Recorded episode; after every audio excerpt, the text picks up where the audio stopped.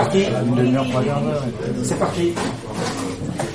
Bonjour à toutes et à tous. Euh, Aujourd'hui, euh, nous sommes heureux de présenter euh, le livre et l'auteur du titre euh, qui s'appelle Proudhon et l'anarchie. l'anarchie. Donc, euh, nous avons le bonheur de recevoir euh, Daniel Colson, qui euh, est par ailleurs un membre du collectif la sourde. éminent de la griffe. C'est aussi un spécialiste de Pierre-Joseph Proudhon. Et donc c'est un livre qui est apparu euh, cette année, enfin non, il y a, il y a quelques mois, euh, en mars euh, 2017 je crois, aux éditions euh, des ateliers de création libertaire. L'atelier, voilà. L'atelier, pardon, qui sont euh. Donc là, le, la conférence euh, va durer à peu près une demi-heure, trois quarts d'heure, et puis ensuite, vous pourrez intervenir si vous le souhaitez pour euh, pouvoir éclaircir les points de la conférence qui vous sembleraient problématiques ou éventuellement apporter des précisions. Merci en tout cas. Juste une précision aussi ou une information supplémentaire. La semaine prochaine, dans le cadre des débats de, la griffe, nous recevons euh, Aude Vidal qui vient de présenter un livre euh, sur l'écologie, qui est une critique de l'écologie. Donc le titre c'est Égologie et c'est publié euh, par les éditions du Monde à l'envers, qui sont des éditions grenobloises. Donc ça c'est samedi prochain et samedi à la fin du mois, c'est Claire Ozias qui vient présenter son livre sur les trimards à Lyon en mai 68. Voilà, merci. Ça sonne. Bon, donc je, donc euh, je vais parler une demi-heure, mais le- l'essentiel, ce sera une discussion entre nous. Alors, je vais peut-être rappeler un certain nombre de choses. Tout le monde connaît bien l'anarchisme ici. euh, euh, donc, je sais pas, je vais peut-être vous rappeler un certain nombre de, points pour situer Proudhon. Donc, je vais le situer un peu dans, dans le, le mouvement anarchiste. Donc, l'anarchisme apparaît au milieu du 19e. Et on peut, en gros, il y a trois grands moments dans l'anarchisme. Vous avez un premier moment qui est un moment plutôt théorique et journalistique. C'est là, c'est au milieu et au, début du 19e siècle. Et c'est là qu'on situe Proudhon. Et puis il y a un deuxième moment qui est un moment ouvrier qui va durer une cinquantaine d'années un peu partout dans le monde. Donc on pourra en discuter aussi parce que ça a des liens avec Proudhon. Et puis ça, tout ça disparaît dans l'entre-deux-guerres. Donc le- l'Espagne, tout le monde sait qu'il y a eu une guerre civile en Espagne, tout ça, voilà. Donc euh, ce mouvement ouvrier disparaît, euh, euh, libertaire disparaît dans l'entre-deux-guerres au, profit du communisme et puis du réformisme principalement, enfin dans, tous les cas. Et puis il y a une troisième période qui est le, renou- le renouveau euh, imprévu de l'anarchisme à la fin du XXe siècle, dont nous faisons toujours partie, voilà, et dont la griffe est un. Donc Proudhon, vous êtes prêts à prendre des notes Donc Proudhon, il est né en 1809, donc oui, il est vraiment la première moitié du 19e, et il est mort en 1865, juste au moment où le mouvement ouvrier libertaire va apparaître. Le mouvement ouvrier libertaire, il apparaît essentiellement avec la première internationale. Euh, qui est-ce qui, tout le monde connaît la première internationale? Donc c'est le moment où se constitue, euh, où se constitue une organisation révolutionnaire ouvrière internationale et où, où il va y avoir l'affrontement entre Bakounine et Marx et où, du moins il va y avoir le marxisme qui va se développer et en en vis-à-vis du marxisme va se développer un certain nombre de pensées qu'on va voir avec Proudhon qui va donner naissance à l'anarchisme. Et ça, ça dure jusque dans les années 20, 30 ou un peu partout dans le monde. Vous avez des, organisations. Majoritairement, la classe ouvrière est plutôt réformiste, donc elle est plutôt social-démocrate et elle confie à l'État le soin d'amener des réformes. Mais partout où il y a des failles, ou dans les pays où le capitalisme est naissant, il y a de forts mouvements ouvriers euh, anarchistes, donc la CGT en France avant 14, la Fora en Argentine, enfin la SAC en Suède, etc. Enfin, ben, vous avez vu, est-ce que ah, ah avez vu le film sur sur l'anarchisme, non? Donc voilà, ben, ça retrace bien. Donc la première période, la première période euh, anarchiste, vous avez essentiellement des auteurs dont il faut au moins connaître les noms. Donc vous avez Proudhon principalement, c'est lui le plus prolixe qui a écrit le plus grand nombre de textes et, sûrement le, le plus profond théoriquement. Mais vous avez aussi un livre qui est un peu marginal dans la tradition anarchiste, mais qui est très important, qui est le livre de Max Stirner, L'unique et sa propriété. Donc tout le monde connaît euh, l'unique et sa propriété. Déjà le titre, voilà, ça donne une idée de l'anarchisme. Hein, l'unique, euh, je suis ma propre propriété, etc. Et puis vous avez quelques autres auteurs. Euh, il y a Joseph Desjacques, donc on a tout ça à la librairie, évidemment, à des prix défiant toute concurrence. Mais on peut, a aussi une bibliothèque, on les a à la bibliothèque, il me semble, du centre doc. Donc vous avez Joseph Desjacques. Joseph Desjacques, c'était un colleur de papier peint. Enfin, il travaillait dans le, papier peint et, euh, qui, a, inventé le mot libertaire et qui faisait un journal. Puis vous avez Ernest Cœur de Roi. Ernest Cœur de Roi. Donc ils sont tous, euh, ils sont tous morts euh, à partir des années 1860. Donc c'est vraiment la première moitié du 19e ou le milieu du 19e. Donc Cœur de Roi, il a écrit un bouquin qui donne aussi une idée. Hurrah ou la révolution par les Cosaques, qui est, qui est une manière de concevoir euh, l'anarchisme.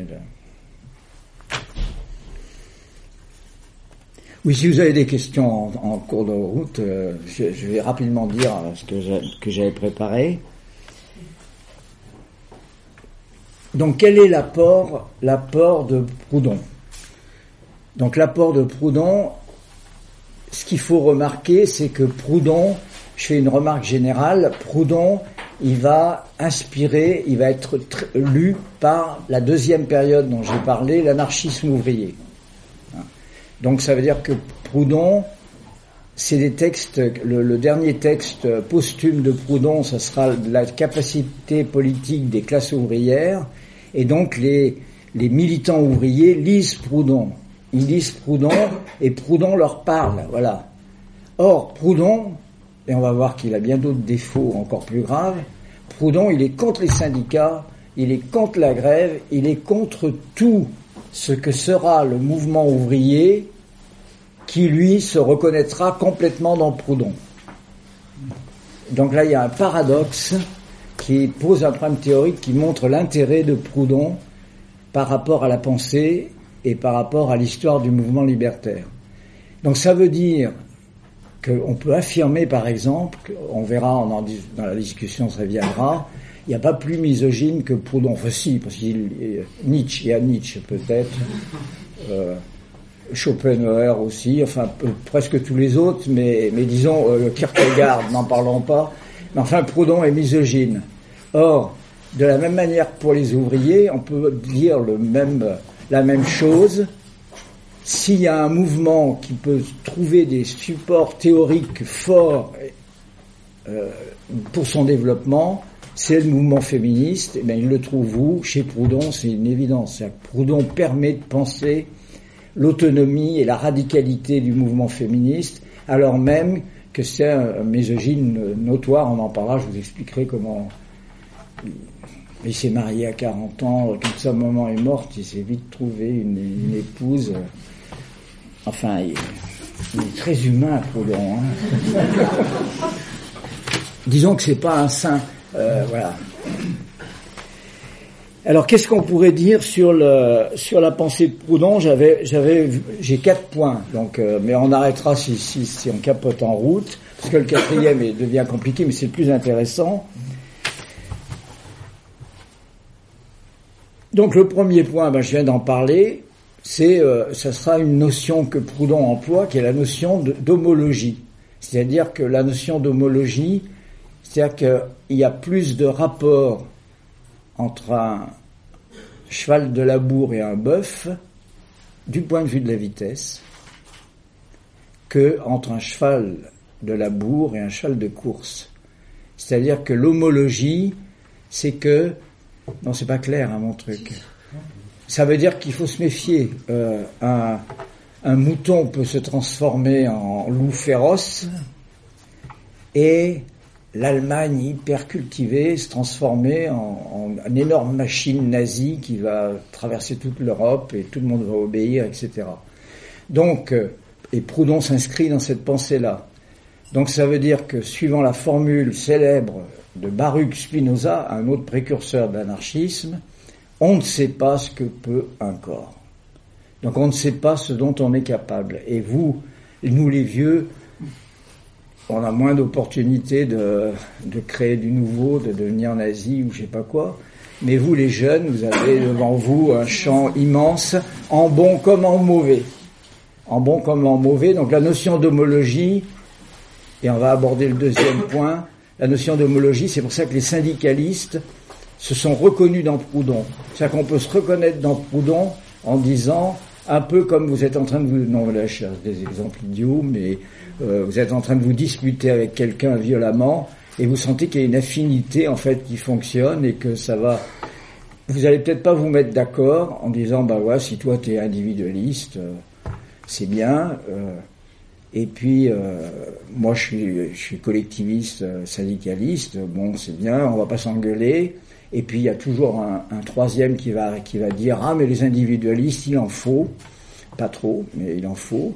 Et les collectivistes, il en faut aussi. Donc, euh, dans, dans, Proudhon, il y a cette idée que les choses sont pas fixées et qu'il y a infiniment de possibilités. On ne sait pas ce qu'on est capable, en bon comme en mauvais. Voilà. Et l'anarchie, c'est évidemment de, faire du bon plutôt que du mauvais. D'où la question comment on distingue le bon et le mauvais. Enfin voilà, mais ça, on pourra peut-être en parler si vous voulez. Si vous avez déjà une question là-dessus, hein, mais. Deuxième, euh, deuxième idée de Proudhon, alors qui est vraiment déterminante et, et qui qu'on devrait méditer plus souvent ou lire plus souvent, c'est le refus total du modèle libéral du 19e qui est né au 19e siècle et dont on est tous victimes avec des, des, nouveautés, c'est la distinction entre individu et société, entre collectif et individuel. Tout notre, système de pensée repose sur le fait qu'il y aurait des choses collectives, des vaches, des moutons, du charbon, etc., et puis des individus qui s'associeraient librement. Pour Proudhon, il n'y a pas cette distinction ne vaut rien. Donc ça, on peut le résumer dans une formule. En gros, c'est ce qu'il dit, c'est que l'individu, donc nous, vous, moi, euh, est un groupe. C'est un composé de puissance d'autres individus. Et vous voyez bien que que c'est pour ça que le fédéralisme, le syndicalisme va se reconnaître tout de suite là-dedans des gens comme Griffuel, Pouget, les leaders de la CGT française, pour, pour, les auteurs que je connais, mais on peut aller en Argentine, au Brésil, on trouve des auteurs qui le comprennent très très bien, c'est que l'individu est un groupe, c'est un composé, et tout groupe est un individu. Voilà, une fois, ça c'est une idée proudhonienne de base, c'est-à-dire que tout groupe tend à constituer une entité qui a une subjectivité propre et une volonté propre. C'est pour ça que les Allemands sont devenus nazis. C'est-à-dire que, enfin, c'est qu'à un moment donné, il se constitue une entité collective qui fonctionne comme un individu. Donc on a raison de parler de l'Allemagne. L'Allemagne, elle existe. il y a 30, sauf que vous avez bien compris qu'il y a des millions d'Allemagne possibles. Hein, et, il peut y avoir une Allemagne où les forces dominantes euh, seront des forces euh, paysannes ou, autres. Donc euh, l'individu est un groupe et donc c'est un groupe, alors je ne l'ai pas amené, j'ai pas préparé suffisamment, mais Kropotkin, Kropotkin a, fait un texte magnifique qui rentre en écho avec la biologie actuelle sur le caractère fédéral. Euh, Kropotkin, il définit l'organisme, l'organisme humain, et il dit, on, pense à l'organisme comme il y a le cerveau, l'âme, qui dirige, alors lui il écrit ça au 19e siècle, qui dirige tout euh, de manière organique. Et il dit c'est pas ça du tout. L'organisme, c'est un composé de puissance, donc il fait une analyse proudhonienne de l'organisme. Et il dit, ça se bat, mes grandes dents que j'ai héritées de mon père se battent avec ma petite mâchoire que j'ai héritée de ma mère. Donc ça, je prends un exemple encore, c'est le plus... Mais ça veut dire que, que mon foie, par exemple, je suis alcoolique, donc euh, j'ai envie de boire la bouteille, mais il y a une partie de moi-même, ça, ça, fait du, ça me fait du tort. Donc il y a des choses qui se battent en moi. Tous les trucs qu'on fait, du yoga, de, la méditation, etc., c'est pour essayer de résoudre un problème que Proudhon, il n'est pas tout seul évidemment, mais Proudhon pose, c'est le fait qu'on est un composé de forces qui sont elles-mêmes des individus, eux-mêmes composés d'autres forces, et que des bouts de telles forces vont s'associer à telle autre. Donc vous avez, vous avez par exemple à Lyon, vous avez euh, le syndicat SUB, syndicat unique du bâtiment, qui est très replié. Euh, je parle sous surveillance de mes camarades. Le SUB, le, syndicat du bâtiment développe un rapport de force très viril, hein, diront-le. Alors ils sont pas féministes, hein, je vous le dis tout de suite. Il n'y a pas de femmes dans le bâtiment. Ils sont très virils et leur symbole et leur outil de travail, c'est le manche de pioche. Manche de pioche pour taper sur résultat. Euh, on a plein de témoignages. Euh, euh, on, avait un copain individualiste qui, donc les, plus maigres, les plus petits, ils ont tous un pistolet dans la poche au cas où un, un gros du sub leur tomberait dessus. Et donc dans le sub, ça développe des, et c'est vraiment un art enfin anards, disons, syndicalistes révolutionnaires, ils se disent pas anards, justement les anards individualistes, ils les aiment pas, ils les trouvent, enfin bref. Et donc le, les dirigeants du SUB, euh, la semaine prochaine vous pourrez en parler, ou euh, Claire Ozias qui a fait une thèse là-dessus, donc il y en a un qui s'est nommé Blédine, l'autre Podane, enfin ils ont des noms, euh, c'est des espèces de... Ils développent des, des rapports brutaux. Et ces rapports brutaux font qu'ils aiment pas Bon, ils vont être antisémites aussi parce que pour parce qu'ils vont euh, reprendre toute la culture populaire qui quand même à l'époque très viriliste etc. Et donc pendant la guerre, eh bien, ils vont passer du côté de la Gestapo parce que leur, qualité, donc ils seront ils fusillés en 45. Donc je vous parle de choses vraies là. De, donc Blédine, Podane et d'autres, euh, leur qualité pour faire le service d'ordre de la CGT, ils étaient là. Et, comme ils étaient dans un, un agencement collectif, donc une individualité qui était le mouvement ouvrier, il y avait une espèce de contrôle, euh, tout le monde voit bien, et ce contrôle fait qu'à un moment donné, l'agencement se défait, et quelqu'un, il va reconvertir ses, ses, certains aspects de sa personnalité, un peu comme un jeune très gentil qui se marie, qui devient alcoolique, qui, se met à battre sa femme. C'est, enfin, des exemples n'importe lesquels. Donc euh, une partie de lui-même va se recomposer avec d'autres individualités et vous avez un intellectuel syrien qui va se retrouver dans une milice et qui va découvrir en lui des capacités insoupçonnées de torturer les autres, par exemple. Voilà. Je, prends dramatique volontairement. Tout le monde voit bien, donc ça ouvre une perspective. Vous voyez bien que le, projet libertaire, il prend un poids qui réside dans cette pensée du multiple. Hein, parce qu'après, on pourrait parler de plein d'autres choses qui, jouent avec ça, mais je vais m'en tenir à mes, points, sauf si vous avez une... Donc, première idée très importante, c'est individu collectif. Tout individu est un collectif et tout collectif est un individu. Donc la Catalogne, là, c'est une tentative de constituer un individu collectif. Donc la question pour les anards en Catalogne, est-ce que sous prétexte que les groupes, les comités de quartier de Barcelone euh, sont tous mobilisés pour l'indépendance catalane, est-ce que les anards, ils sont plutôt contre, parce qu'ils ils ont toutes les raisons, mais si dans les livres, hein, dans la réalité, quand vous avez un mouvement de masse, euh, où étaient les anards en Allemagne, où était la social-démocratie allemande, ces millions d'ouvriers qui, étaient de gauche, marxistes, ils étaient où sous Hitler? Eh ben, Ils étaient dans la... Dans les. Dans les quoi bah, Dans les camps. Ben non. Bah, Eric Mouzam, il est mort où Oui, oui, mais les camps, les, non, les, les 9 dixièmes étaient dans, dans les organisations. Je, je, vous, je vous donne un exemple. Mais on reviendra à mes points parce que j'en. Un exemple, un exemple, il y a un chercheur américain qui a fait une, une enquête euh, dans l'armée allemande. Il y avait des bataillons plutôt de, gens de plus de 30 ans, 40 ans, donc un peu des vieux qu'on n'envoyait pas devant. devant. Et, dans ce bataillon, il était, il suivait l'avancée de, l'invasion de le- l'Europe de l'Est par les troupes allemandes. Et rapidement, ces bataillons, c'était des bataillons de, de vétérans, enfin je sais pas comment on dit, de réservistes, ces bataillons ont été chargés de nettoyer les campagnes derrière l'armée allemande, donc de massacrer tout le monde, et en particulier les communautés juives, donc les femmes, les enfants, etc. Donc il a fait une enquête, il y avait encore une centaine de survivants de, ces bataillons, même plus, et il a fait des interviews. Et il a découvert d'abord qu'il y avait plein de syndicalistes et de membres originaires de la social-démocratie. Ils venaient tous de Hambourg. Hambourg qui est une grosse cité ouvrière, etc. Et donc, on pourrait parler de la guerre d'Algérie, c'est exactement le même problème. Ce bataillon, il- il- on, lui a, envoyé, il fallait faire des tranchées, fusiller à coups de fusil, tuer des bébés, des enfants, des vieillards, tuer tout le monde.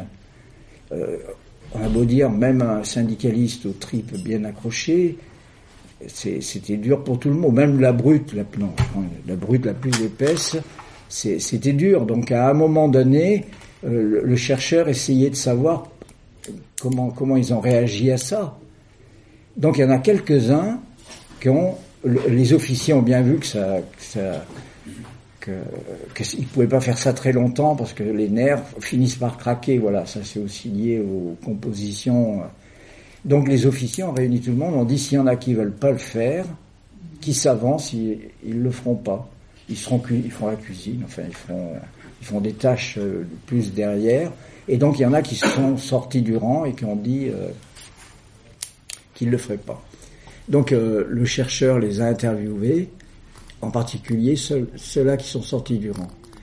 Eh ben l'affect ou le sentiment qui était le plus puissant dans cette situation d'interview où on répond à, à- à des questions, ils avaient honte.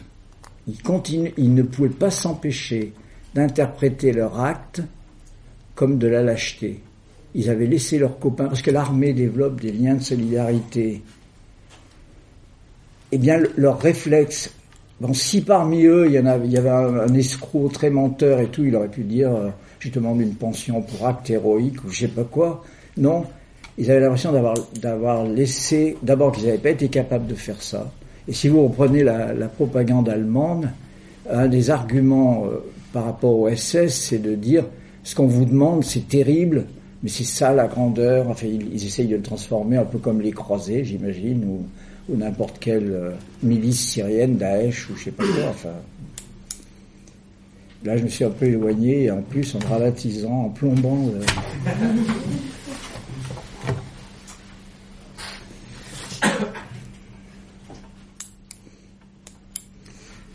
Troisième, troisième point, puis il y, en aura quatre, puis on discute, hein, parce que c'est mieux dans la discussion. Le troisième point, euh, Proudhon, c'est le premier qui va se réclamer. Le mot anarchie existe depuis toujours. hein. Anarchie, c'est absence de commandement, donc c'est le, enfin le bordel. Enfin, disons-le franchement, ça a toujours désigné ça. Donc euh, euh, Proudhon est le premier à brusquement dire je suis anarchiste et c'est l'anarchie qu'il nous faut. En gros, ça serait ça. Et donc, euh, donc Proudhon va proposer deux définitions de l'anarchisme. Il va, il va pas opposer, mais il va distinguer deux, deux, deux définitions de l'anarchisme, de l'anarchie, pardon. C'est pour ça, donc là, je vous renvoie à mon bouquin. L'anarchie, il va, il va dire, c'est bien ce que tout le monde en dit, c'est le bordel.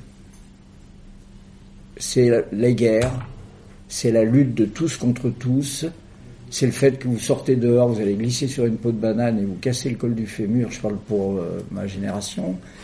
Et l'anarchie, c'est que tout peut arriver et que quand ça s'organise, l'organisation, elle se bat contre d'autres organisations et tout le monde se bat. Donc l'anarchie, et Proudhon, dès ce moment-là, va faire de l'anarchie un concept fondamental.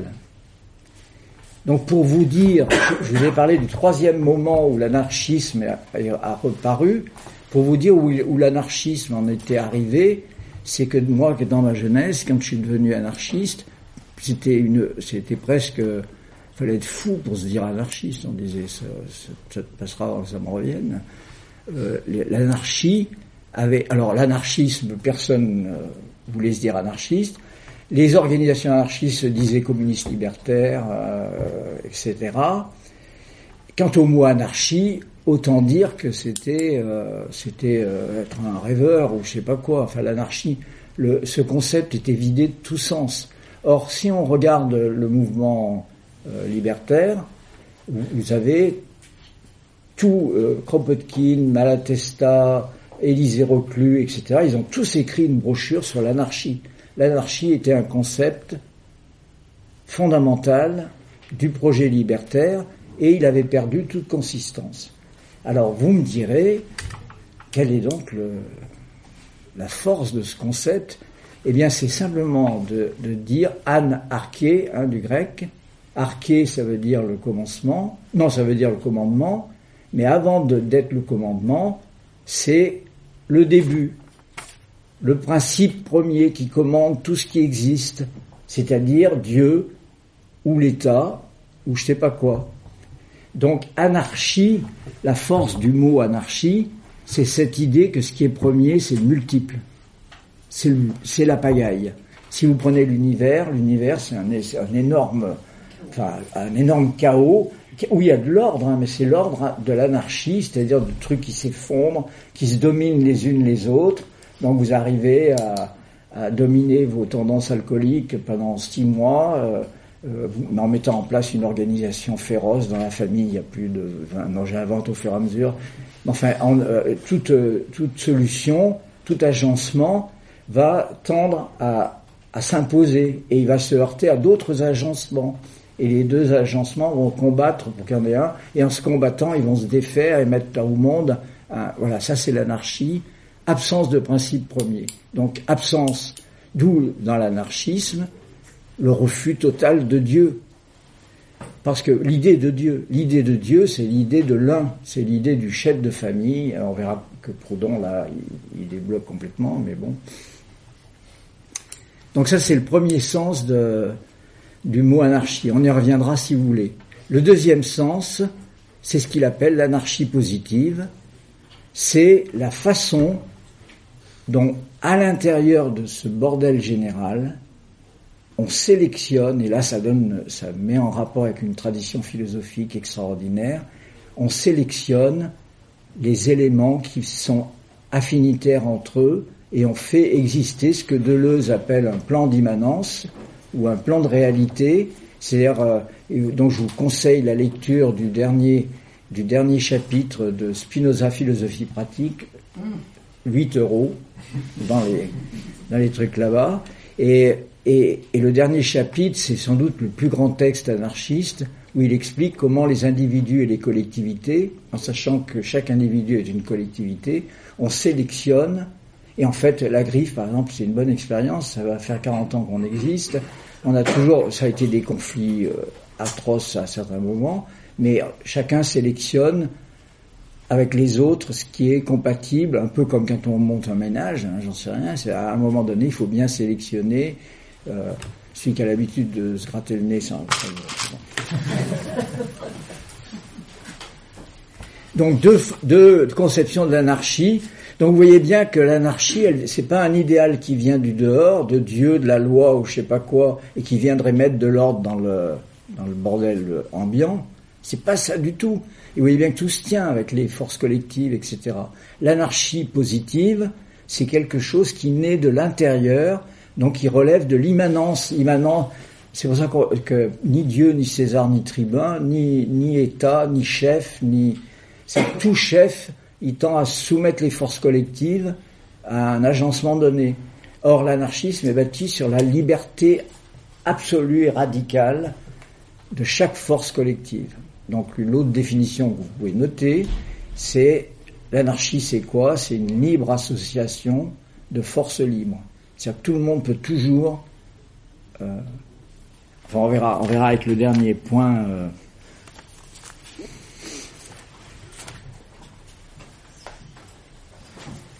Vous voulez qu'on discute tout de suite ou le dernier point est, est- est- c'est évidemment le couronnement de cette démonstration?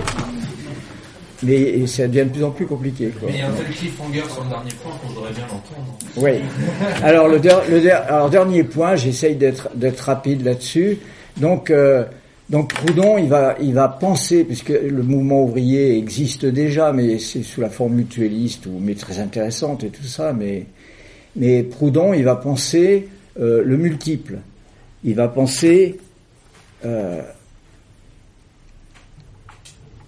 l'existence de, enfin dans l'anarchisme, il y a une idée qui paraît folle d'abord, qui est que chacun dispose d'une autonomie absolue.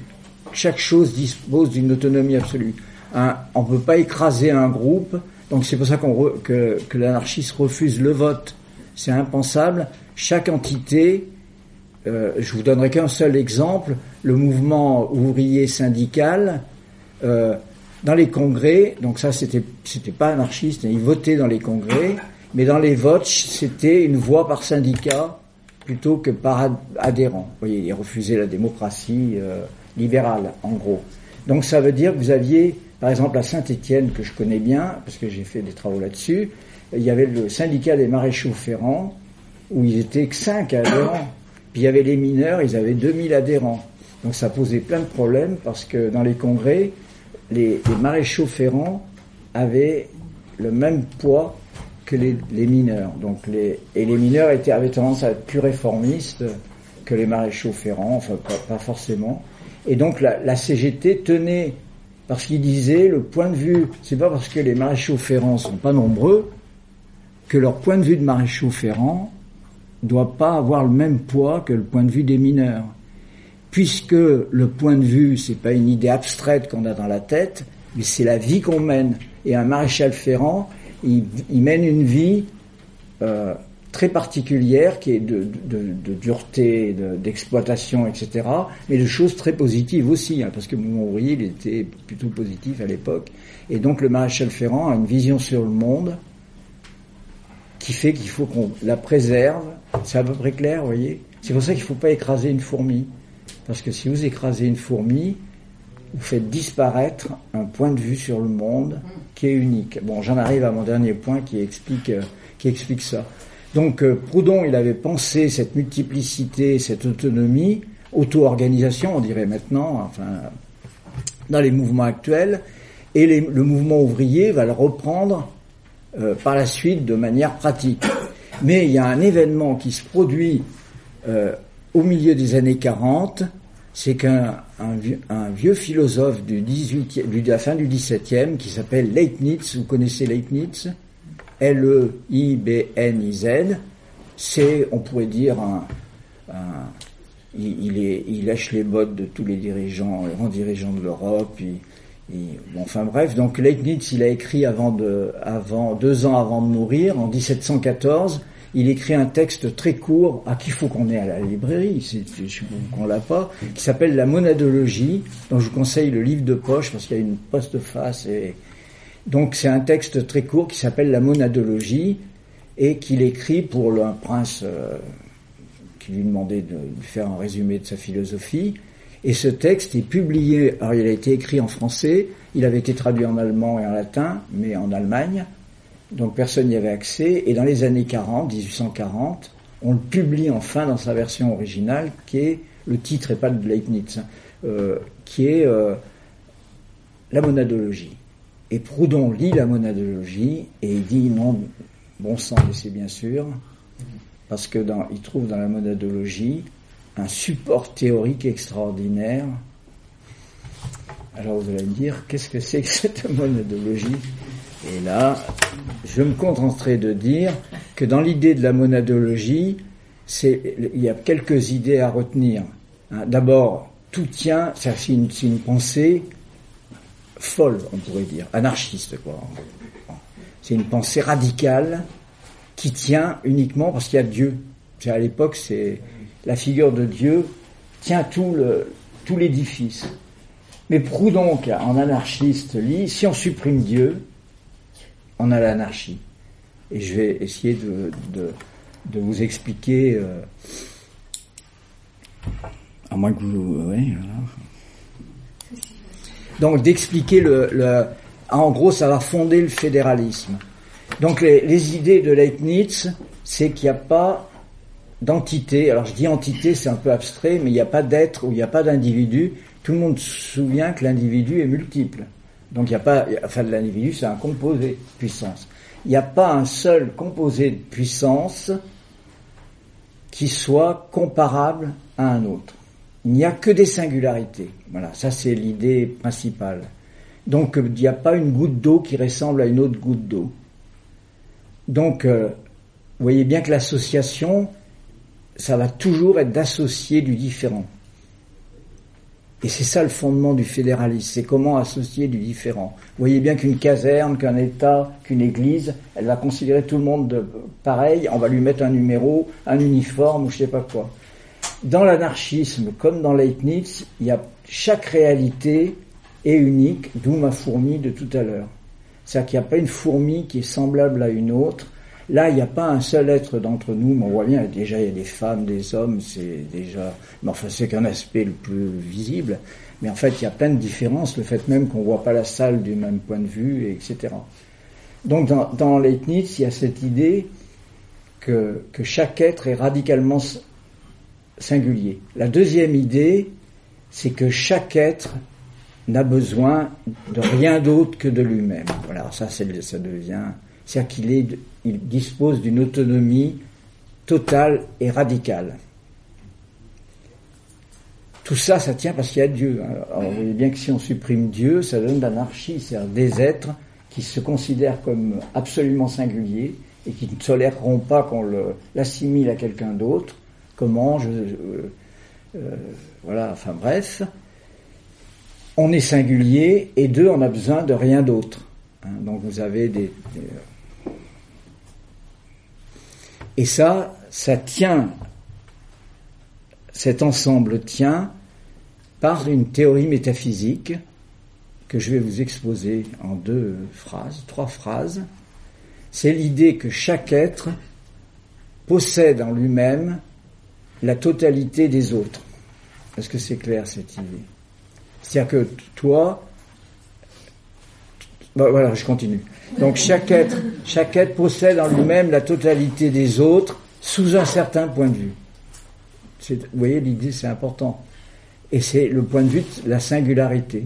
C'est-à-dire que je possède l'humanité, je vais reprendre les catégories du libéralisme à la con, euh, je possède l'humanité sous un certain point de vue, un homme d'un certain âge, qui est évidemment pas le même qu'une femme 50 ans plus jeune ou en plus s'il si, manquait une jambe, ça, ajouterait un, point de.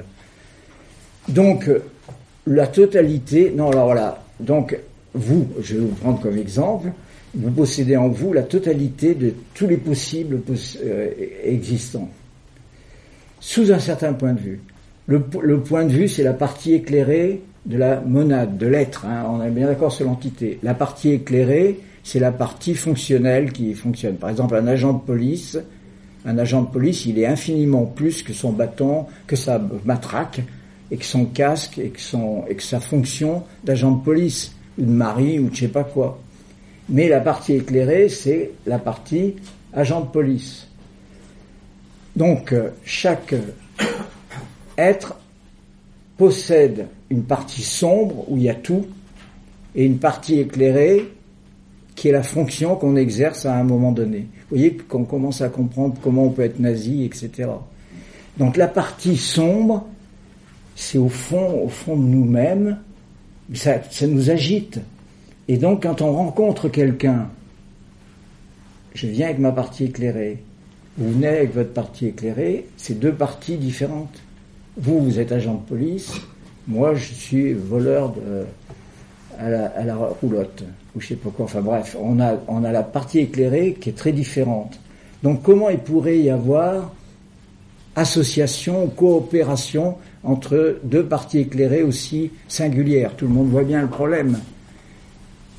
Solution que l'anarchisme combat, c'est de demander à quelqu'un d'extérieur qu'est-ce que je dois faire et tout ça, demander à l'État, à Dieu, la loi, etc. Solution anarchiste, c'est que ta partie éclairée me heurte complètement, tu m'horripiles, comment tu peux penser des choses pareilles et te comporter comme ça, tu vois pas que, enfin bref. La partie éclairée, donc c'est le heurt entre les deux forces, mais la partie éclairée de l'autre, je la porte en moi-même, au, fond de ma monade, et je suis ému, vaguement ému, c'est pour ça que l'amour est possible. Je suis ému par cet autre qui, on se demande d'où il sort, ce serait un martien, ce serait pareil. Et en fait, en étant ému, je peux créer un être nouveau en associant, en recomposant ce qui me constitue.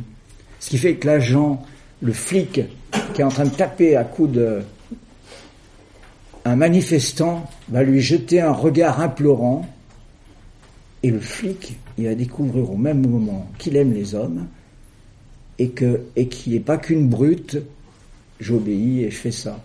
C'est que brusquement ça s'ouvre. euh, on a des exemples historiques. La Révolution hongroise montre des, des exemples historiques de quand la police bascule du côté. Mais on a l'exemple espagnol. On a les photos en Espagne. C'est-à-dire qu'il y a une partie de la police qui se range du côté de la République et donc qui se retrouve à combattre aux côtés de ceux qu'ils assommaient euh, la, veille.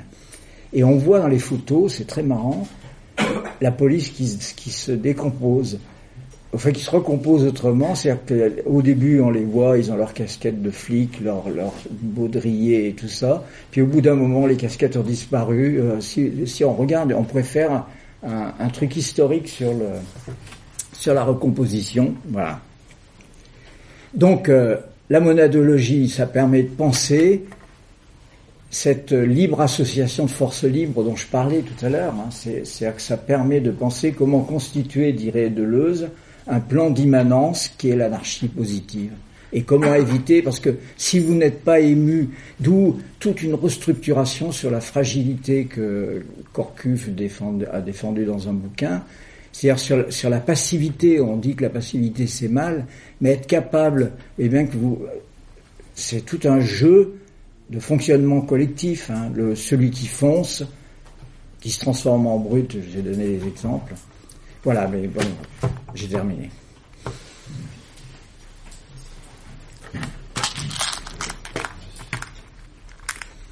Mais il est où l'animateur? Pas, je vais- je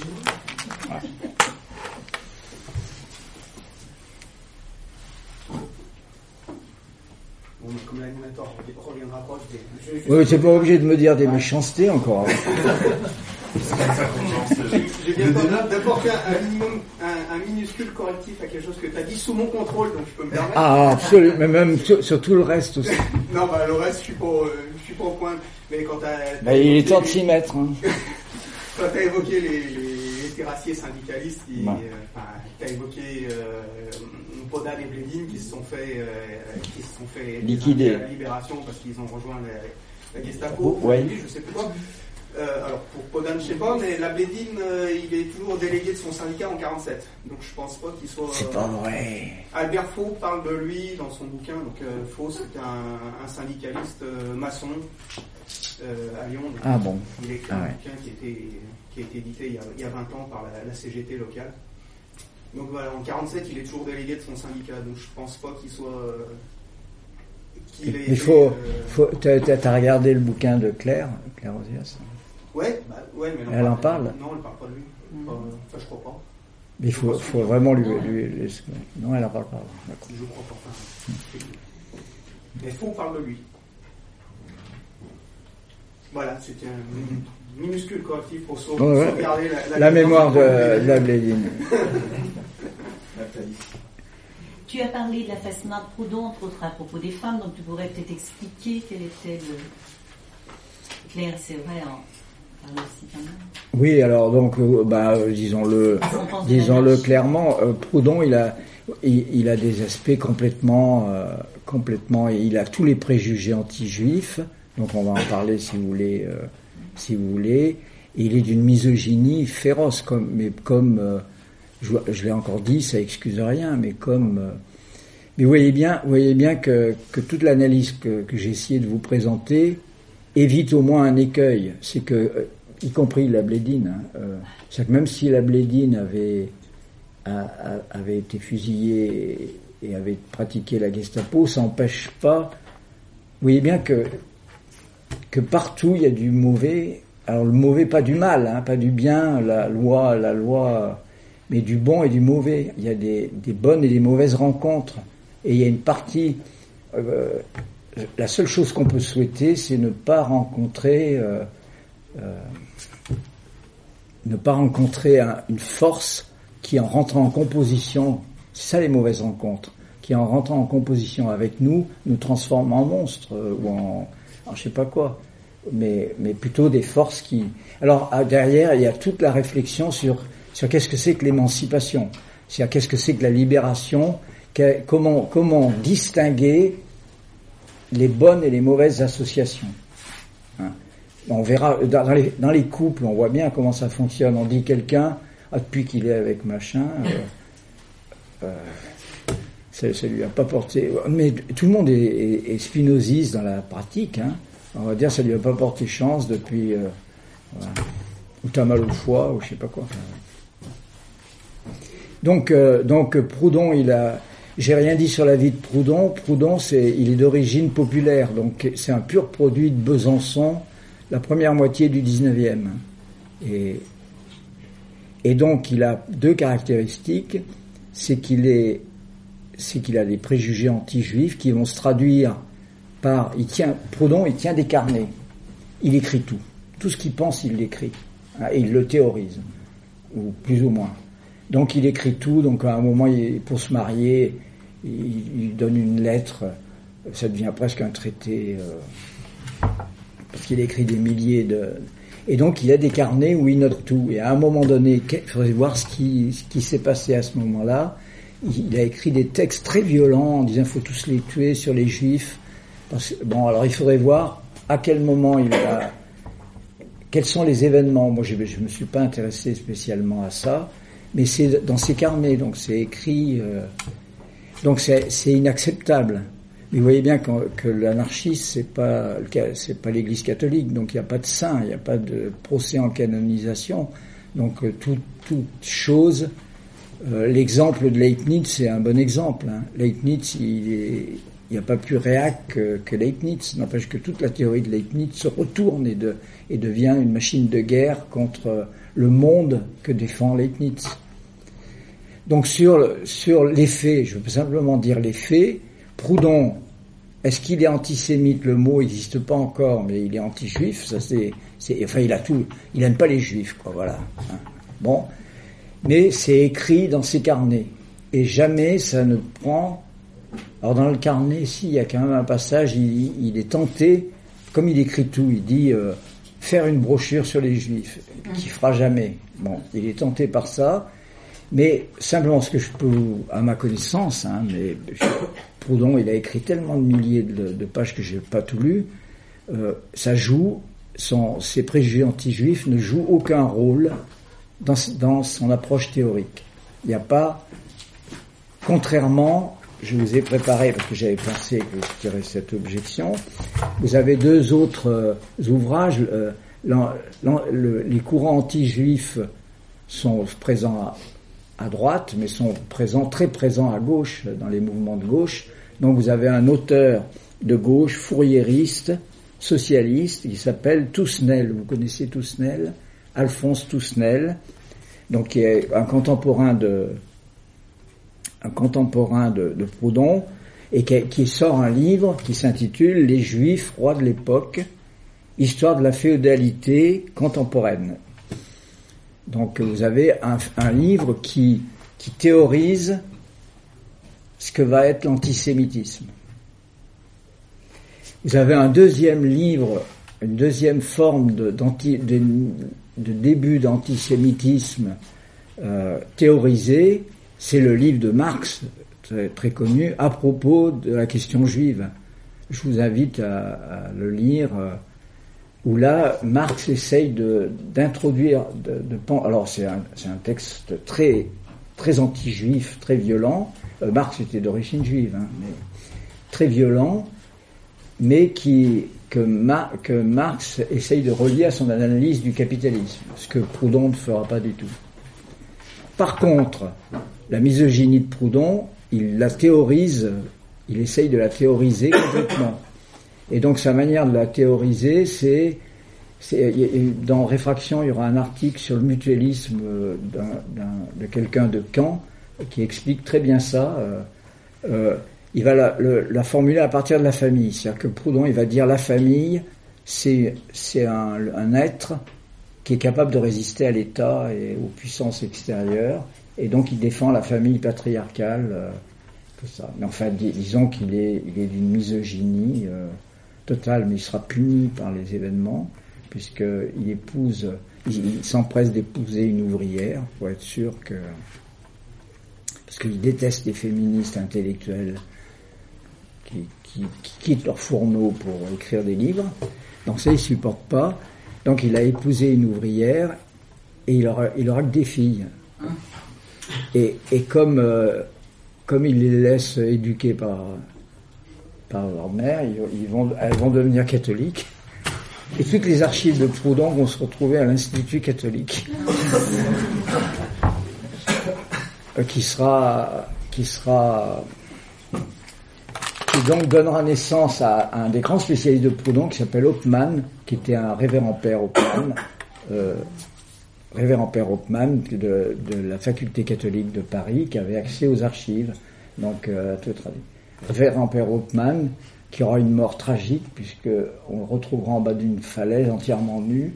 Il était tombé de la falaise. Non, je dis ça pas pour le souci de l'anecdote, mais pour dire que l'histoire, elle est comme ça. Elle est faite de briques et de broc. Euh, Pierre Hopman, hein, mais c'est toujours édité, hein, c'est c'est pas mal. hein. J'ai pas de réponse, si. Enfin, il n'y a rien à en dire de plus.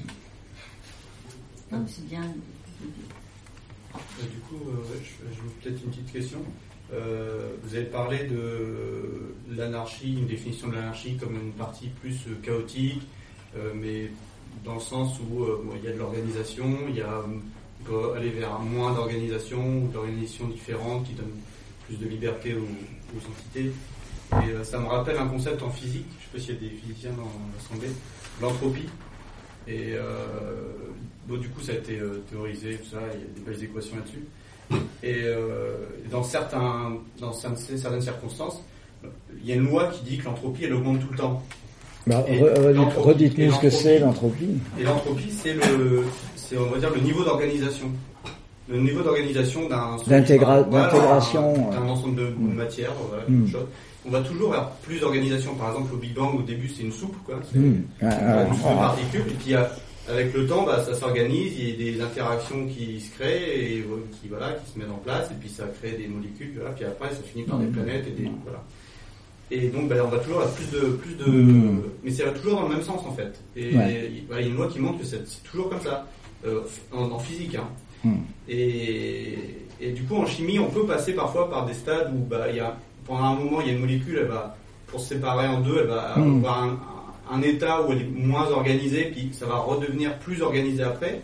Donc il peut y avoir, comme ça, temporairement, une phase avec moins d'organisation, mais c'est toujours temporaire pour aller vers, vers plus après.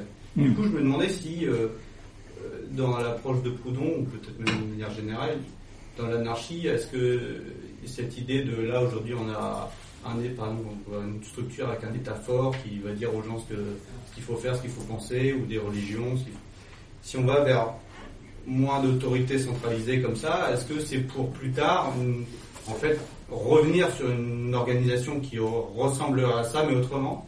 Ou est-ce que c'est vraiment euh, aller vers moins d'organisation et rester comme ça, ou trouver un équilibre euh, Hmm. dans, dans cet état-là question. Bah, là, il faudrait. faudrait, euh, c'est vrai, c'est. Non, euh, moi je pense, hein, mais, mais c'est. la- L'anarchisme, c'est une pensée philosophique, hein, principalement, donc c'est pas une pensée physique. euh, et c'est une pensée philosophique qui part d'une expérience collective, qui est, une manière de s'organiser entre soi. Donc, euh, donc euh, on n'est pas sûr que ce soit vrai euh, sur, le, fond des choses. Mais par rapport à ce que vous dites, enfin, ça me met sur la défensive, ça met l'anarchie sur la défensive. Donc de dire, l'anarchisme fait le pari que le fond de l'être, c'est la différence et l'opposition. Donc euh, l'anarchiste va avoir tendance à penser que toute intégration, euh, donc toute entropie peut-être, je ne sais pas si le nom c'est pas synonyme les deux, les deux mots. Euh, je signale euh, votre phrase pour vous dire. Ah oui, toute intégration est le fait d'une puissance hégémonique qui est en train de s'imposer. Donc le- donc l'anarchie, l'anarchisme euh, privilégie la révolte et la- il, il privilégie la discontinuité. Voilà, ça serait. Et c'est là, par exemple, où il se sépare de Leibniz complètement. C'est-à-dire que Leibniz pense la continuité parce qu'il y a Dieu qui est présent. Il faudrait vous, voir avec le Descartes, Malbranche, euh, l'occasionnalisme, et puis il y en a qui ont fait un peu la philo, et tout. Alors donc c'est lié à ça. Donc, euh, euh, tous les textes de, de Leibniz, c'est la continuité, c'est l'harmonie préétablie. Donc tout le monde connaît ça, que, dont Voltaire se moquera dans Candide. hein. Mais le pari de l'anarchie, c'est- d'être soupçonneux face à toute intégration, parce que la- l'anarchie, euh, l'anarchie au sens premier, hein, l'anarchie au sens premier, elle n'exclut, au contraire, elle n'exclut pas l'organisation. Elle considère simplement que l'organisation se paye de, pertes et de, non, euh, de, enfin de lutte, c'est la guerre. L'anarchie aime pas la guerre, hein. Euh, même la guerre de classe, c'est, il y a toujours une destruction. euh. Enfin, donc quand je suis en train de dire l'anarchie, c'est la manière dont, certains la considèrent. Mais ça serait, euh, pour, pour, le- pour la pensée anarchiste, l'idée qu'on aille vers un grand... euh, un, un- un truc complètement ordonné, hein, c'est ça. Organisé, plus ou moins, oui. Oui, alors nous, on aura tendance à dire, euh, ça, c'est une... l'anarchie comme, une critique souvent de l'anarchie, c'est que c'est pas forcément très constructif a priori. Et on pourrait penser, Mm. tiens, il faudrait peut-être d'abord déconstruire avant de reconstruire, mais Voilà, oui, oui. Vous voyez bien que tout ce qu'on a vu là euh, sort de, de ça. hein, sort de... oui. Excusez-moi, je voudrais juste faire Moi, je pense que l'entropie, c'est tout le contraire. Moi, je suis pas une physicienne, mais l'entropie, c'est le degré de désorganisation, justement, dans chaque système. Euh, tout, or- tout ordre tend à être. euh, Enfin, il faut toujours une certaine. euh, comment dire Une certaine énergie, une dépense d'énergie pour avoir un ordre. Parce que si on laisse le système euh, aller, bah, l'entropie, elle montre qu'elle va, c'est- justement, elle va contre chaque ordre, qu'il faut tout le temps euh, dépense d'énergie pour. Je pense que c'est vraiment l'exact contraire. Après, je suis pas une physicienne, mais euh, j'ai étudié quand même ça il y c'est. Ça, veut dire, ça vient du grec, mais entropie, ça veut dire quoi C'est pas homme, hein, c'est pas homme, évidemment, c'est... euh,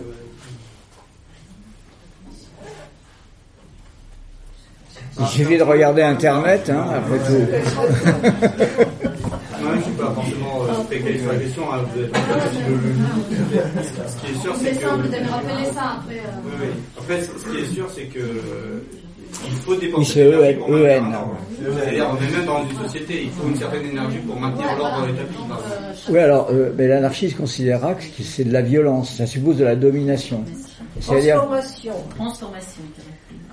Introduit en 1865 par Rudolf Clausius à partir d'un mot grec signifiant transformation, il caractérise le degré de désorganisation ou d'imprédictibilité du contenu en information d'un système. Exactement. oui, donc, euh, donc la- la- l'anarchisme sera, euh, sera contre toute, toute mise en ordre, hérisse. euh, euh, euh, oui, je, je rappelle que pour Proudhon, il dit l'anarchie, c'est-à-dire l'ordre, hein, c'est l'ordre le, plus grand. Donc Proudhon considère que l'ordre et l'anarchie, c'est la même chose, mais vous avez un ordre qui repose sur la domination. Si vous décidez que si vous décidez qu'il y a que les blancs qui ont le droit de, vivre sur la place, vous voyez, ça va, il va y avoir une violence terrible pour blanchir les noirs ou je sais pas quoi. Enfin, un ordre impose tout le temps ou un ordre religieux ou politique euh, suppose d'éliminer.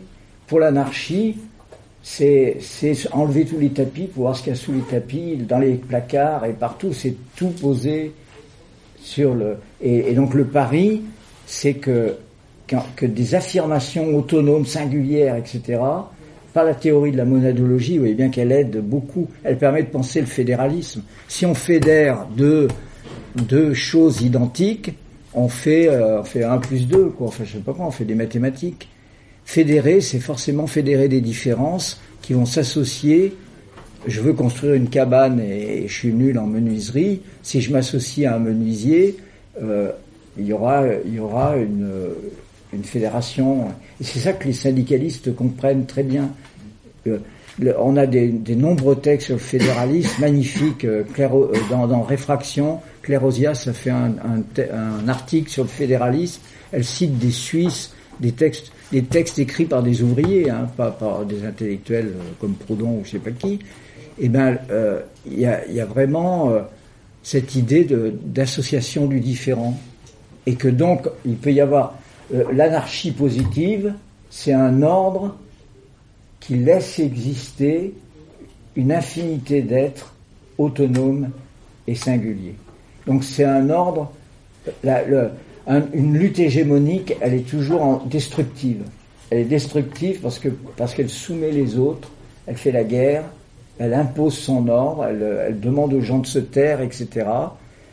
Et avec cet argument, si on fait pas ça, c'est l'anarchie.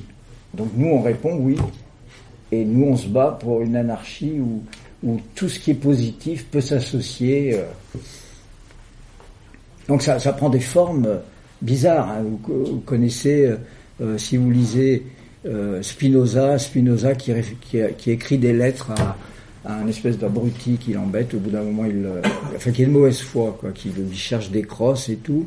Et dans cette lettre, c'est les lettres sur le mal. J'ai oublié le nom. Et dans ces lettres, il, se- lance dans un truc sur les multiples manières de tuer sa mère. Donc, non mais je prends un truc provocateur. Donc il passe en revue euh, euh, Clytemnestre, elle est tuée par qui? Par euh, la femme d'Agamemnon. Elle a fait tuer son mari par son amant. C'est déjà une histoire. hein, mais s'il y a longtemps, c'est des légendes. hein. Or- Or- c'est- c'est pas Oreste, hein, c'est une femme. Enfin bref, donc euh, donc elle tue sa mère, elle tue sa mère. Alors euh, euh, ben, Spinoza, il va dire pas il va pas dire c'est pas bien de tuer sa mère, il va dire tuer quoi que ce soit, c'est- détruire. Or détruire, c'est perdre la possibilité d'un point de vue singulier, la fourmi dont je parlais tout à l'heure, qu'il faut trouver le moyen de l'associer d'une manière ou d'une autre. Donc il dit c'est très mauvais détruire, tuer quelqu'un, c'est détruire une puissance possible, puisque l'anarchie positive c'est aussi une affirmation de la puissance la, la plus grande où personne n'est brimé, hein, et donc affirme sa puissance. Il dit c'est mais quand elle tue sa mère, elle sait que c'est mal, donc elle fait ça, vous voyez, elle la tue euh, en haut. Non, elle a peur de prendre des tâches. De... Non, pardon. Elle, elle, elle, elle fait mal, mais surtout elle associe son acte à son père, à l'amour qu'elle a pour son père. C'est si vous Électre. Électre. Donc Électre, alors il dit, ça c'est c'est pas c'est négatif, mais il y a de la positivité mal agencée. hein, voilà, donc l'anarchie, ce serait que ça soit bien agencé. Il dit, mais quand Néron tue sa mère, parce que Néron a tué sa mère, il la tue sans raison. Et donc, euh, et donc là, c'est un acte fondamentalement mauvais. Voilà, il écrit ça à Blumberg. Il lui écrit, puis brusquement, il pense à une chose horrible que je vais vous dire. Il dit, oui, mais alors, il croit que il croit que Néron a tué sa mère avec un couteau. En fait, il l'a empoisonné, mais enfin, il fait comme s'il sais pas.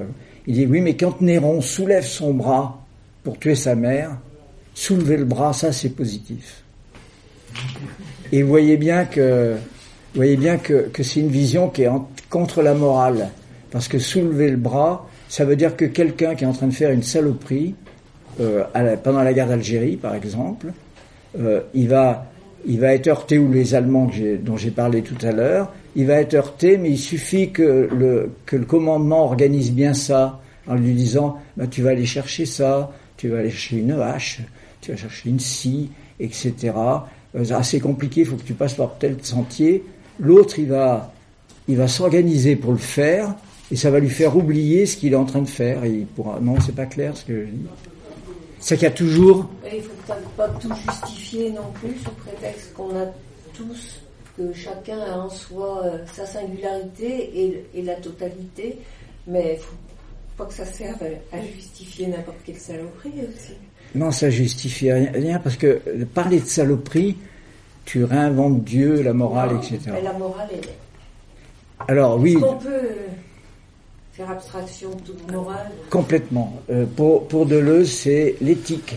Donc en fait, Oui, la morale, un, morale, un, la morale, c'est l'éthique, et deux, ça, ça a à voir avec l'éthologie. C'est-à-dire qu'en fait, c'est comment. Alors, donc un autre euh, auteur dont je ne vous ai pas parlé, mais déjà c'est accablant comme accablant comme ça, c'est Nietzsche évidemment que les anards vont lire, euh, vont dévorer, alors que Nietzsche ratatine les anards dans ses textes. hein. On a toujours le même problème de, composition, recomposition, c'est à peu près clair là. Voyez, donc lui, il a écrit Par-delà bien et mal, et surtout généalogie de la morale. Donc, oui, moi je suis contre la morale. Non, non, mais là, ah, C'est pas vrai. c'est pas vrai. Je crois pas. J'ai juste une, juste une question par rapport à ce que tu disais sur euh, la misogynie de, de de son époque, en fait, sans l'excuser. Euh, tu dis qu'à un moment, à un moment donné, il le théorise, un peu comme Marx essaie de théoriser. L'antisémitisme, oui, absolument. oui. Euh, ça veut dire qu'au niveau de la, il considère que la famille c'est une sorte de noyau insécable qui peut résister à tout, et à partir de ça, c'est un peu le, la base de, bah, c'est une des fondations, une sorte de, c'est la seule Absolument. structure, euh, euh, c'est seul noyau insécable, c'est la seule structure dans laquelle il reconnaît euh, une, on va dire, une vertu positive pour pouvoir justement faire une sorte de, de tremplin pour pouvoir construire le, Mm. aboutir sur des formes telles que le fédéralisme, il, le, il le conçoit comme ça ou comment il l'intègre dans sa politiquement Eh ben, non, ce que tu dis, c'est exactement ça. Euh, simplement, simplement. euh, donc, on voit bien que c'est que ça, ça, ça réduit considérablement tout ce que j'ai essayé de dire par ailleurs. Ce qu'il dit, parce qu'à un moment donné, il va percevoir, il dit, il faut, il faut produire une nouvelle ontologie. Faites le texte. Actuellement, il y a un chercheur. euh, c'est des manuscrits qui sont à Besançon. Bon, on trouve. euh, Alors simplement, là, il faudrait c'est qu'à la fois il, théorise beaucoup euh, en autodidacte hein, complètement il est incapable de comprendre Hegel enfin Marx et, et d'autres s'y mettent à deux ou trois mais et donc donc sait ça mais en même temps il est il est pris dans des enjeux du moment donc c'est c'est un c'est un c'est un journaliste il a il va diriger le journal du peuple son journal il va lancer les expériences mutualistes. Donc il y a, une- il y a un côté pragmatique qui est qui alimente le point aveugle sur le sur le. C'est-à-dire que quand euh, quand il réplique aux féministes de l'époque, parce qu'il y a un courant féministe, euh, donc c'est évidemment des bourgeoises. euh, euh, quand il leur réplique, on voit bien que, c'est vraiment un point aveugle. Ça l'empêche de voir comment, comment, à partir de, de sa pensée, mais il peut pas penser l'émancipation des femmes. Donc là, les points aveugles, c'est que, alors là, je serais d'accord avec toi, c'est qu'en fait, il y a des, y a des inscriptions. Ça, c'est un côté terrible pour, pour les anarchistes. C'est qu'il y a, que l'enfance, il y a des trucs qui se structurent dans la toute petite enfance pour les êtres humains avec leur organisme et qui, qui est, qui limite les capacités de recomposition optimistes qu'ont les, les, les anards. Donc l'exemple qu'il faudrait creuser là aussi, c'est au moment de la révolution espagnole, partout où les anards passent, ils ouvrent les, ils ouvrent les prisons et ils permettent à tout le monde de partir. Donc, euh, donc les gens qui, sont très anti-anards disent euh, il y a eu plein de, de fous et de droits communs qui se sont retrouvés dans la nature. D'où le, le problème, le problème, cet espoir, cette vision métaphysique du changement, et on fait des syndicats, etc., et ça va marcher. Et en fait, on voit que ça marche pas toujours très bien. Ça, ça, ça sous-estime l'éducation toute petite enfance qu'on a eue, et, je pense. D'où les grands, des grands problèmes que, que se posent pour la, dans les discussions qu'on a entre nous, enfin comme on n'aura jamais le pouvoir, souhaitons-le, euh, c'est le, le fait des, de, de, de, des pervers, des fous qui, qui, qui, sont comme un disque rayé, que, on, on, se dit, on a, le, le côté, l'analyse qu'on est en train de faire ici, c'est de dire il y a en lui la possibilité de qui se transforme ou je sais pas quoi, et on a l'impression qu'il y a des trucs. Donc peut-être que la, ce que j'appelle l'éthique, etc., c'est tout simplement la morale chrétienne que j'ai tété dans, ma, dans mon enfance. Enfin, je préfère penser que c'est. ah ben, faut dire éthique.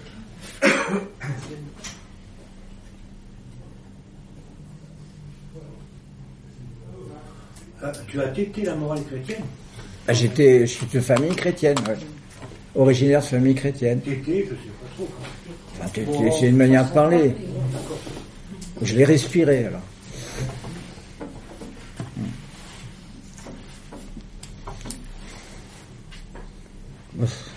Ouais, sur ça, sur le christianisme, euh, ça pose plein de questions quand même, Proudhon et le christianisme? Dans la philosophie de la misère, par exemple, il reproche aux athées de reprocher de croire en Dieu. Et il dit que c'est pas grave de croire en Dieu en soi comme puissance euh, organisatrice. Et en plus, euh, par rapport à ça, le fait de considérer une collectivité comme une unité, moi je trouve que ça, ça résonne un peu euh, néo-scolastique en fait, donc chrétien, euh, parce qu'ils pensent ça au XVIe siècle, pendant la contre-réforme et tout, que qu'un groupe humain c'est une entité, c'est la République, c'est la République de Dieu en fait, la monarchie, tout ça. Fin. Hmm. Que dire de ça par rapport aussi au cercle Proudhon par exemple aujourd'hui qui existe, qui est un groupe euh, de droite, je crois, d'extrême droite même, ouais. et qui se revendique de Proudhon dans cet héritage un peu, euh, enfin, voilà, qu'est-ce que vous en pensez? Ben, euh, euh, non, par rapport à la scolastique, ce que vous en dites, euh, mais moi je suis pas un spécialiste du tout, donc j'ai lu un peu, j'ai lu un peu. Non, non, il y a, y a un, un, vrai, un vrai problème que vous soulevez. Oui, ça, ça, ça me revient. Alors sur le cercle Proudhon, c'est un truc qui a existé un an et demi avant 14. Mais il existe encore? Non. Il y a fraîche qui, qui, qui, fait, qui fait un qui a fait. Non, non, non, il y a, il y a une société de Proudhon, j'en Non, non, non, non, non, non, mais la société de Proudhon, c'est autre chose. Mais il y a des cercles Proudhon, et il y a Ronfray, je crois, qui a, qui, qui, qui a participé à un débat. Non, il y a eu, il y a eu euh, la, la, société Proudhon. Eh ben, on est bien dans, dans, le, dans euh, la, il y a une société Proudhon qui est liée, enfin, il y aurait toute une histoire à faire avec Gurvitch, c'est des noms qui vous ont.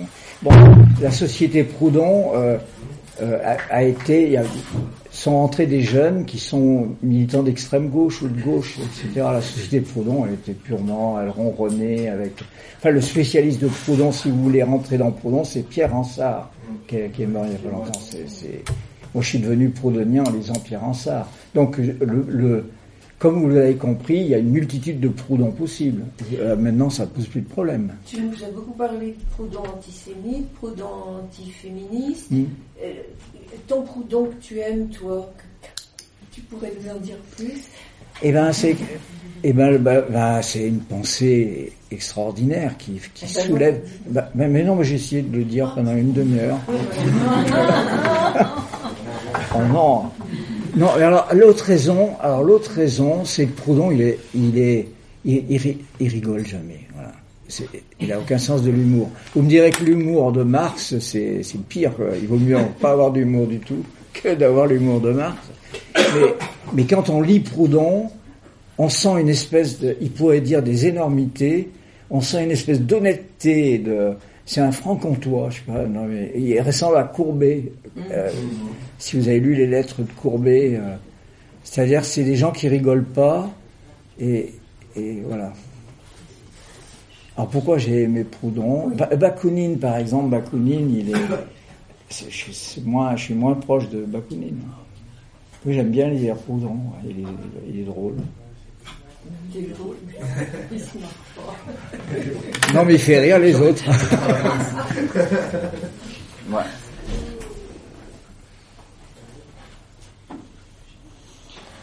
Bon, bah, ça vous a inspiré. euh, Non, moi j'ai bien aimé euh, ce que tu dis justement sur euh, d'être soi et d'être tout à la fois, mais il y a, en fait c'est l'empathie ça.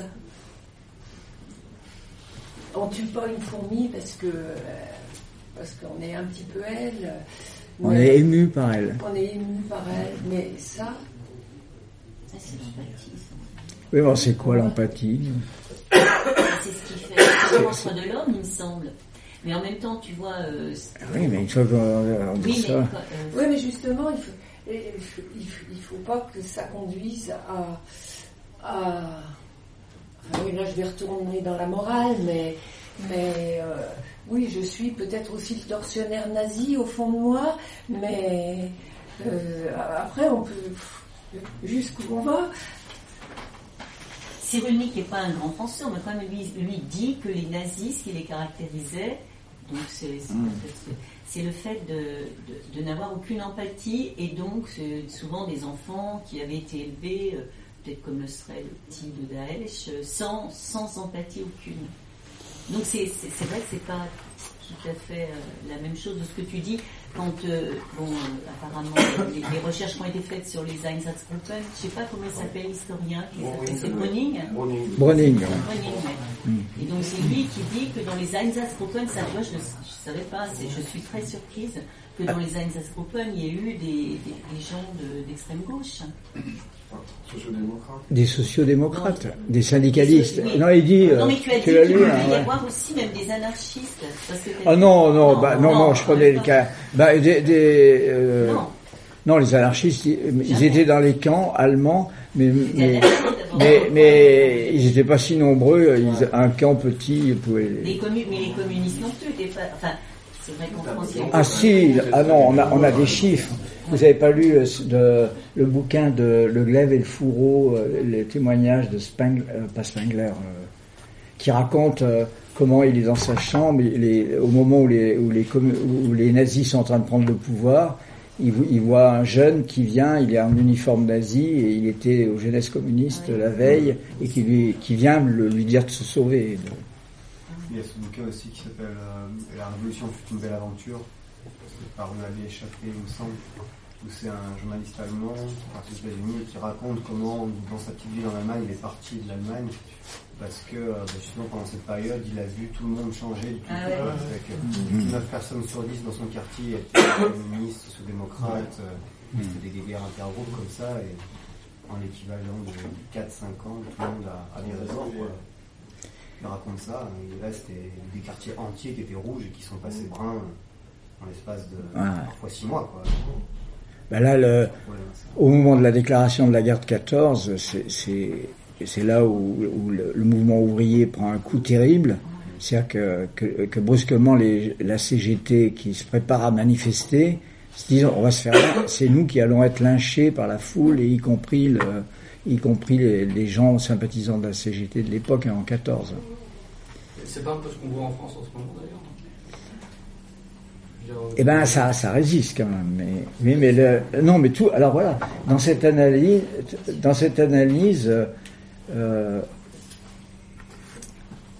en particulier, on est quand même dans une. Alors oui, là, on, on parle de l'actualité. On est dans une période où, où, où face au, au- face aux dangers de, de forces qui vont se constituer, et qui sont extrêmement dangereuses, euh, on, on serre la vis sur le terrain de la morale et de l'État et de donc là non mais moi euh, il y, a- beaucoup de choses dont il faudrait parler mais mais demander euh, demander à l'État moi je viens d'un mouvement où, où, c'était des forces dans les années 70 c'était des forces elles-mêmes qui qui ne demandaient rien à l'État. Par exemple le fait de il y y a une bon je mélange tout excusez-moi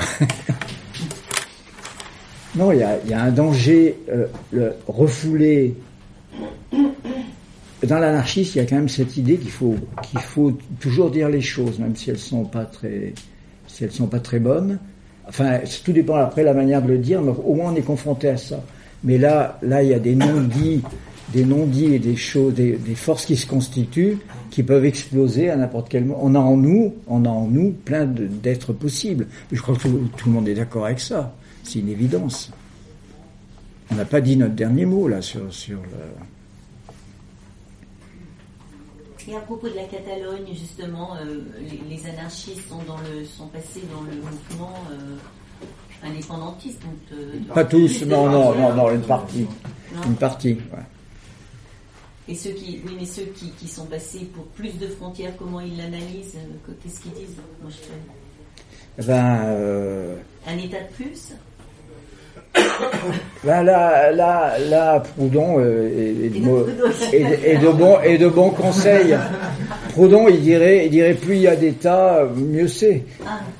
Parce que euh, l'idée, l'idée qu'à la fin il n'y ait plus que la famille patriarcale, c'est le rêve. Quoi. Il parlait du fédéralisme, Proudhon? Ah oui, oui, c'est beaucoup. Mais alors c'est à la fin de sa vie, donc il était très. Enfin, il est mort assez jeune, mais donc le fédéralisme, c'était un fédéralisme politique. Ah oui, Proudhon, c'est Proudhon et, oui, après tous ces, ces, livres très brûlots, euh, la propriété c'est le vol, on aurait pu en parler. Hein, c'est un titre magnifique oui, qui, est, oui. qui, est, qui, est, porteur de théorie, qui est tellement vrai. Enfin, il suffit de réfléchir une minute. Et donc, donc il est chassé, il est chassé, il est obligé de se sauver. Il va en, en Belgique, il loue une vieille maison les, les, gens veulent qu'ils quittent la commune parce que parce que c'est le diable européen. Donc les gens viennent défiler dans, dans, la rue pour lui lancer des cailloux dans ses dans ses fenêtres. Sur ces entrefaites, il y a l'unité italienne. Et lui, il écrit un brûlot pour dire qu'il est contre l'unité italienne. Toute la gauche est pour l'unité italienne, puisqu'il dit il vaut mieux 15 petits États branlants qu'un État centralisé et puissant. Bon, ça peut se défendre. Résultat, la gauche vient manifester. Il a tout le monde qui manifeste à de ses fenêtres. La même chose, donc c'est ça ce fédéralisme-là qu'il voit. La même chose dans la guerre, vous savez qu'en Suisse, il y a eu une guerre entre les cantons catholiques et les cantons protestants en 1850. Et les cantons catholiques étaient réactionnaires comme c'est pas possible et, et ils voulaient pas qu'on chasse les jésuites. Enfin, oui, enfin une histoire. Mais ils étaient plus fédéralistes que les autres. Donc Proudhon prend parti pour les cantons catholiques. Vous voulez je non mais j'ai fait le tour de toutes ces turpitudes. Sauf que pour, pour Proudhon c'est pas des turpitudes, c'est des erreurs éventuellement d'analyse de, de, et de. Mais sur la Catalogne, quand le mouvement ouvrier anarcho-syndicaliste était très fort, il y avait déjà des tendances catalanistes dans, dans la rue. Non, mais je parle de, de 36. Hein. De 36. Mais il y, avait, il y avait un critère qui faisait la différence, c'est que les catalanistes, forcément, ils, ils voyaient d'un mauvais œil tous les ouvriers immigrés qui arrivaient de, de Castille, d'Andalousie et autres. Et la CNT, là, ça faisait le, le, le truc de barrage. C'est-à-dire que qu'on ne pouvait pas en 35 être catalaniste face à, à une immigration ouvrière euh, qui parlait l'andalou. Le, voilà. Enfin, tout ça pour dire que la vie est très compliquée et qu'il y a intérêt à s'associer, à former un mouvement, ça évite de dire des conneries, de, enfin moins. Juste à faire un point là pour revenir, donc euh, je me suis là au début de la, de la, de la présentation, je ne sais pas si, si tu l'as abordé. Euh, par rapport à Marx, avec cette vision de l'histoire, euh, les, les, classes, euh, le prolétariat qui joue un rôle dans l'histoire, donc les dimensions d'une classe qui est structurée avec un, un poids collectif, politique, bon, quand on sait autre chose, on est carrément au niveau du, noyau AC4 de c'est l'individu. Donc lui, par rapport enfin, à... l'individu étant lui-même un groupe, donc il se dissout ouais. lui-même. Et par rapport à ces, ces les contradictions que ça peut engendrer quand j'imagine euh, il, croise le fer avec, euh, par exemple, euh, les écrivains bourgeois, etc. Est-ce qu'il a dans, sa pensée cette dimension de classe en se disant mais il faut pas comprendre, c'est la grande bourgeoisie, ils ont un point de de classe, etc. Ou euh, comment ça se passe, ça se traduit, euh, est-ce qu'on a des traces écrites dans ces carnets justement de, de, de lorsqu'il croise le frère avec, euh, avec Marx ou avec certains écrivains bourgeois, euh, est-ce qu'il évoque quand même, euh, la partie théorique, la partie politique, mais est-ce qu'il évoque aussi cette partie-là, cette différence de, de classe, Mmh. en disant, Mmh. moi je, suis- je suis issu du peuple, voilà, ils peuvent pas comprendre, ou, ou est-ce que c'est totalement absent? Eh euh, alors là, ça pose un problème vraiment euh, très important, c'est que dans le, dans le marxisme, il y a quand même une vision euh, de l'histoire, euh, le sens de l'histoire. euh, et la classe ouvrière, c'est le moteur, la lutte des classes, c'est le moteur de l'histoire, mais c'est une abstraction. C'est-à-dire que fondamentalement, pendant toute l'histoire, et je prends à, témoin des gens, s'il y a parmi nous des, gens qui sont marxistes, c'est que, le- que le- le- les partis communistes sont toujours méfiés des ouvriers.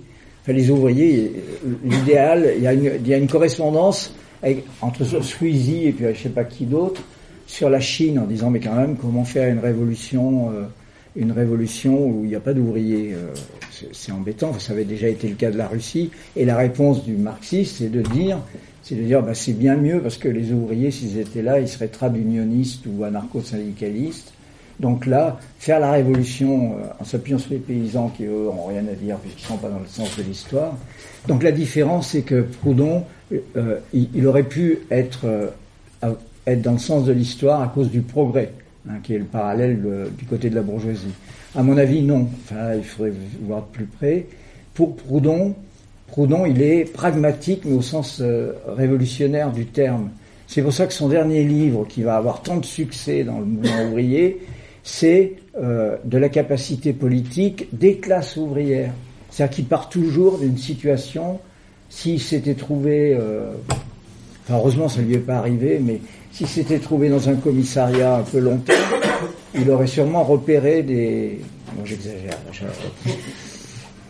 c'est-à-dire qu'il part de- des possibilités. Ce qui fait que la pensée proudhonienne, elle, elle permet de penser le féminisme, elle permet de penser partout où se constituent des forces collectives émancipatrices. Donc, euh, émancipatrice, le, le critère d'émancipation étant la, la capacité de révolte interne si ça devient trop dominateur. Bon, on fatigue. hein.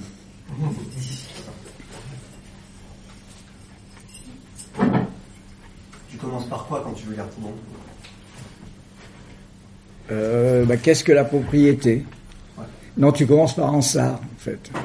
Pierre Ansart. Pierre Ansart, c'est, il faudrait que ce soit réédité, c'est épuisé. C'est un bouquin au puf où il y a sur, mais c'est très théorique. Alors la partie, la partie, euh. Proudhon, c'est dur à lire. hein. C'est une œuvre immense euh, du 19e siècle qui part toujours de problèmes concrets que, que- dont on a pu le. Oui, alors sur les péripéties de la société Proudhon, donc il y a une société Proudhon où il y a, où il y a maintenant euh, des gens qu'on connaît qui sont dedans. Et donc dans la société Proudhon, Chantal Gaillard, c'est une vieille dame qui a, qui a accepté d'aller à un colloque organisé par la Nouvelle Droite, en fait, de Benoît. Et il y avait un frère justement. Et il était personne, personne a, donc ça a foutu un bordel dans la société Proudhon, qui est, une société très traditionnelle.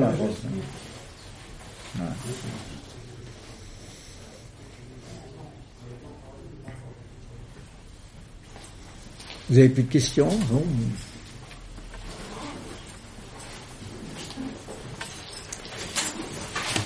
Eh ben voilà. Merci. Gracias.